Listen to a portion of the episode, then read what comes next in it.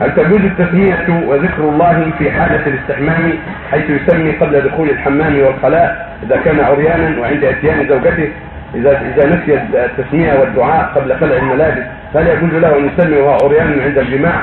حيث ينسى ذلك؟ يسمي الله عند دخول الخلاء بسم الله أعوذ بالله من الخبث والخبائث.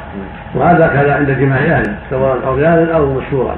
بسم الله اللهم جنب الشيطان وجنب الشيطان ما رزقتنا وله من الضروري أن لا لباس عند الجماع يستطيع جماع اهله من دون خلع الثياب. نعم.